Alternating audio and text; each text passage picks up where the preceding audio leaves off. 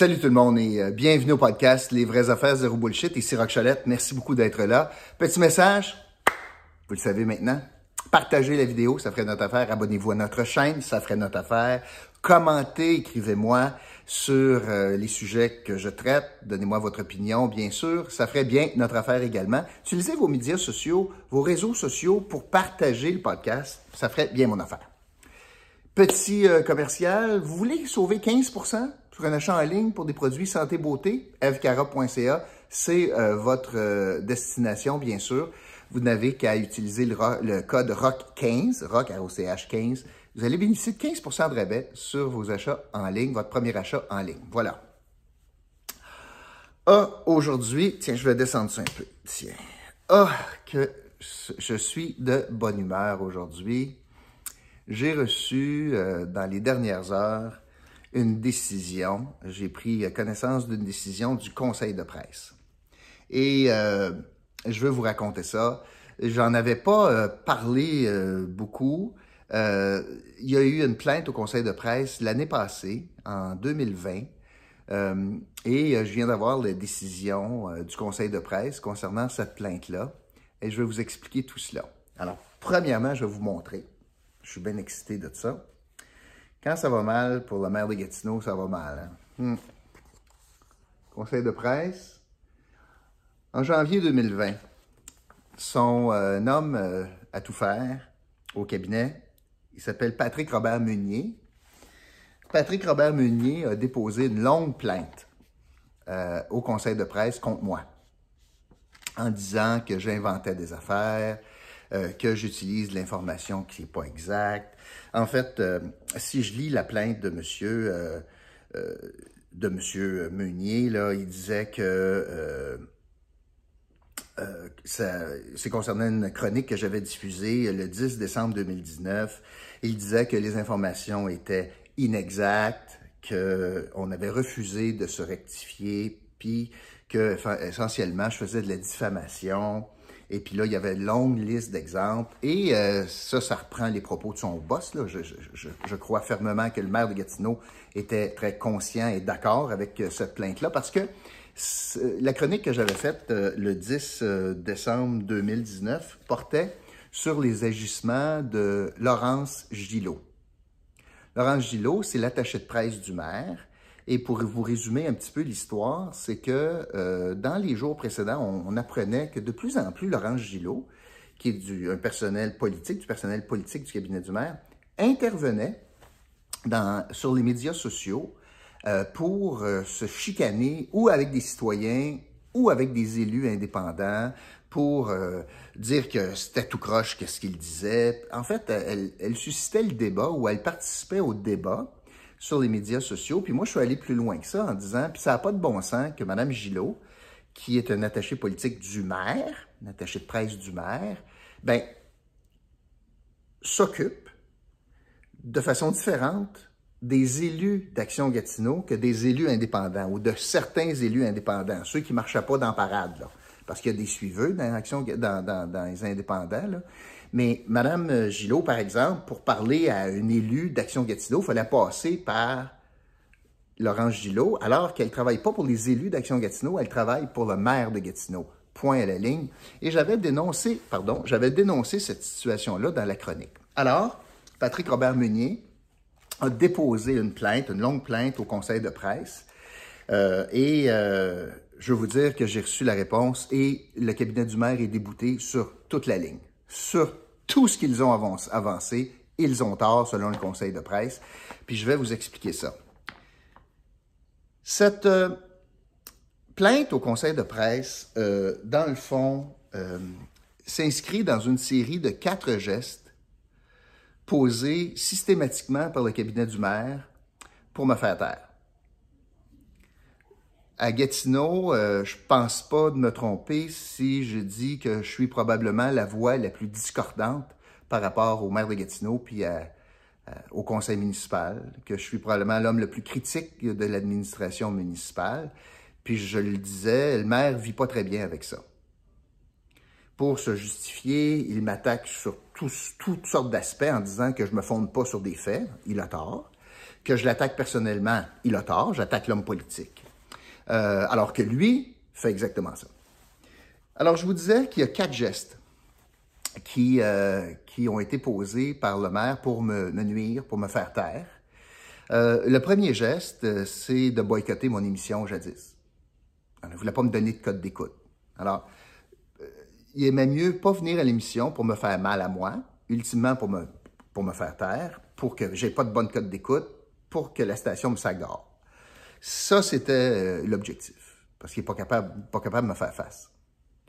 La deuxième chose euh, que la ville a faite, c'est que, et, quand je dis, je, reprends, là, lui, boycottait, puis il a forcé toute l'administration à boycotter. Imaginez, là, il empêchait la police de Gatineau de venir en ondes pour me parler d'une alerte en Amber.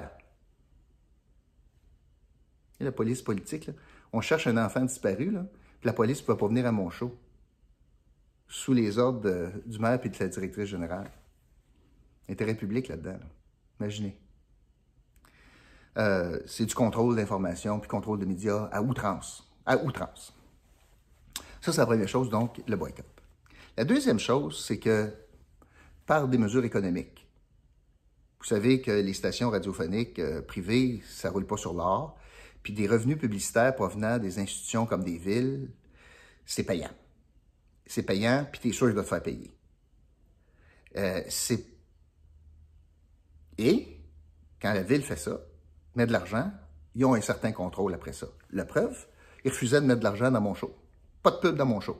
Comme si les gens, euh, si c'était un intérêt public, là, il n'y a pas de stationnement de nuit ce soir, vous n'avez pas le droit de stationner dans la rue. Ah, parce que les gens qui m'écoutent, ils n'avaient pas le droit, qui m'écoutaient, ils n'avaient pas le droit d'avoir cette information-là. Alors, le deuxième geste que la ville a posé pour me nuire, me faire taire, c'est des pressions économiques. Le troisième geste qu'ils ont fait, quand ils voyaient bien que ça ne marchait pas, conseil de presse. On va essayer d'avoir un, regard extérieur pour prouver que Cholette est tout croche.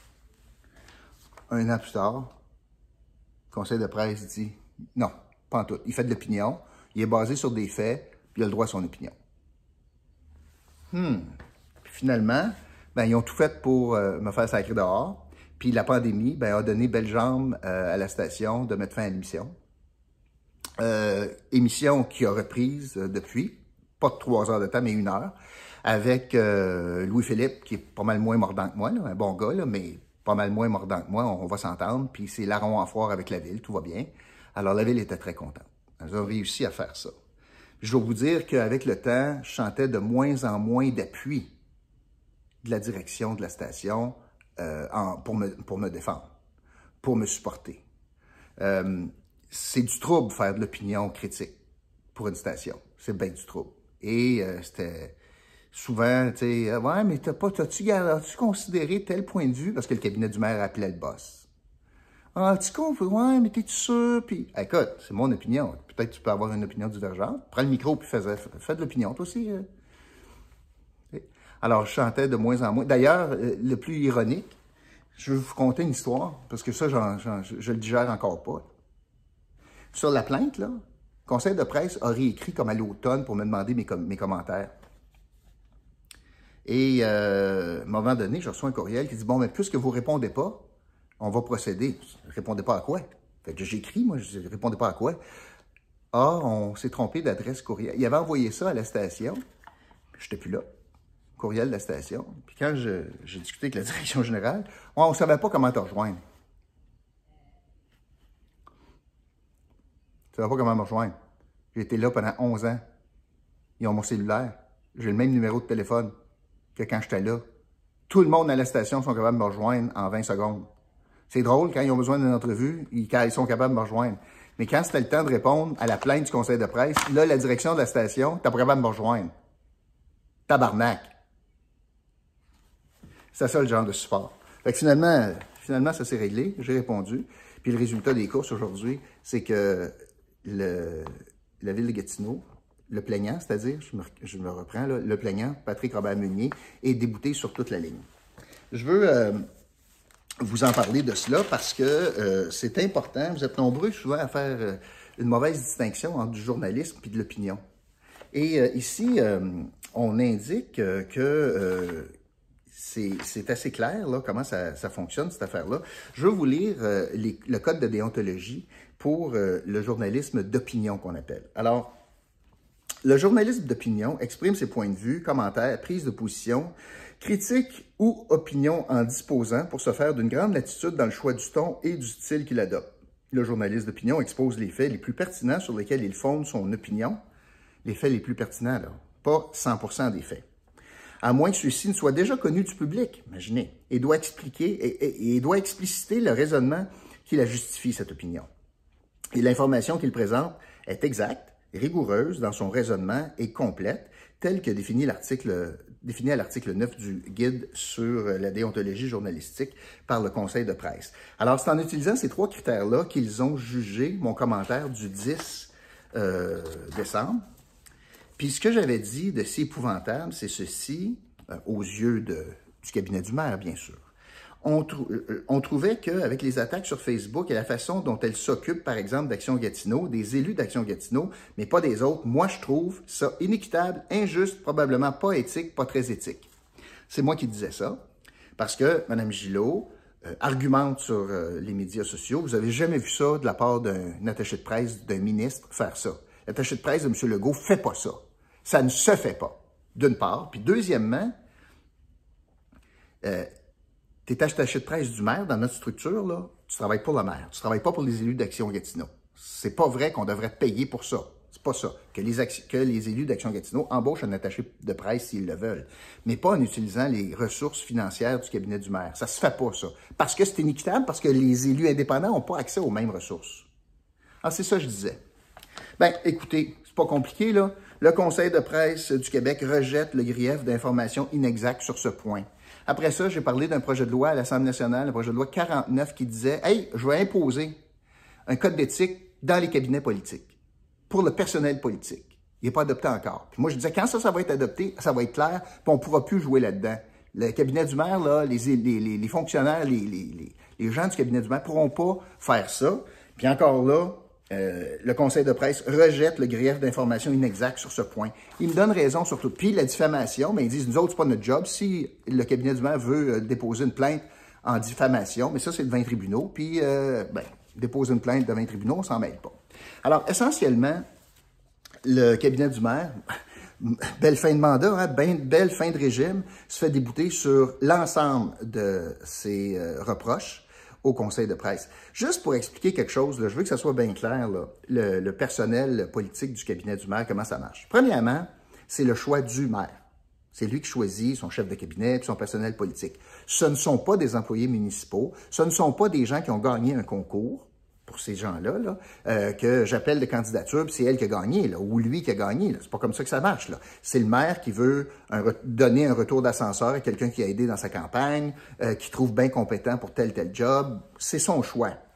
C'est du personnel politique qui euh, sont pas nécessairement de retour, euh, puis ils sont là au gré du maire, puis ils sont pas nécessairement de retour avec une prochaine administration. Ça va dépendre. Il n'est pas obligé, à moins qu'elle change de job, mais tant que tu es attaché politique, c'est très euh, sur un siège éjectable, je vais le dire comme ça. Et euh, donc, ce n'est pas dans la fonction publique, pas gagner un concours, pas de stabilité puis de permanence d'emploi. C'est du personnel politique, politique, politique pour le maire. Pourquoi ici c'est important? C'est parce que on veut que tous les élus là, soient gouvernés par les mêmes règles, avec les mêmes budgets. Pas un budget pour Action Gatineau, pas un budget pour les indépendants. Là. Pas de même, ça marche. là. Alors, en utilisant des ressources du cabinet du maire, pour certains élus, il y avait un avantage. C'est ça que je dénonçais. C'est pour ça que c'était important de le dire. Puis c'est encore comme ça en passant, il n'y a rien de changé. Puis, euh, dans le fond, vous voyez, ils ont pris, au lieu de s'occuper de dossiers, là, importants pour la ville, on a pris beaucoup de, temps pour formuler des, des, commentaires puis des plaintes au conseil de presse contre moi. Puis un an plus tard, ben, ce que ça fait, c'est pout, pout, pout, encore une fois. Mais euh, ultimement, je pense qu'ils ont eu raison. Hein? Euh, je suis plus à la radio. Puis c'est bien correct parce que là, j'ai beaucoup plus de marge de manœuvre, comme vous voyez. Je vous dis des affaires que j'aurais pas pu dire quand j'étais là. Mais euh, s'ils pensaient me faire fermer, ils n'ont pas réussi. Ben non. Pas bien de la peine. Alors voilà, c'est ce que je voulais euh, vous raconter aujourd'hui. Je suis très content euh, de ma, victoire au conseil de presse. Et puis, tous les, toutes les prétentions du cabinet du maire sont rejetées encore une fois. Voilà. Aujourd'hui, l'indice du jour, ça sera victoire. Victoire, l'indice du jour. Euh, inscrire, à inscrire dans les commentaires sous le podcast Les vraies affaires zéro bullshit. Merci beaucoup tout le monde d'avoir été là. Je vous retrouve très bientôt. Vous voyez mon sourire? Bonne journée aujourd'hui, hein? Mm-hmm. Je vous retrouve très bientôt pour un podcast. Les vraies affaires zéro bullshit. Salut!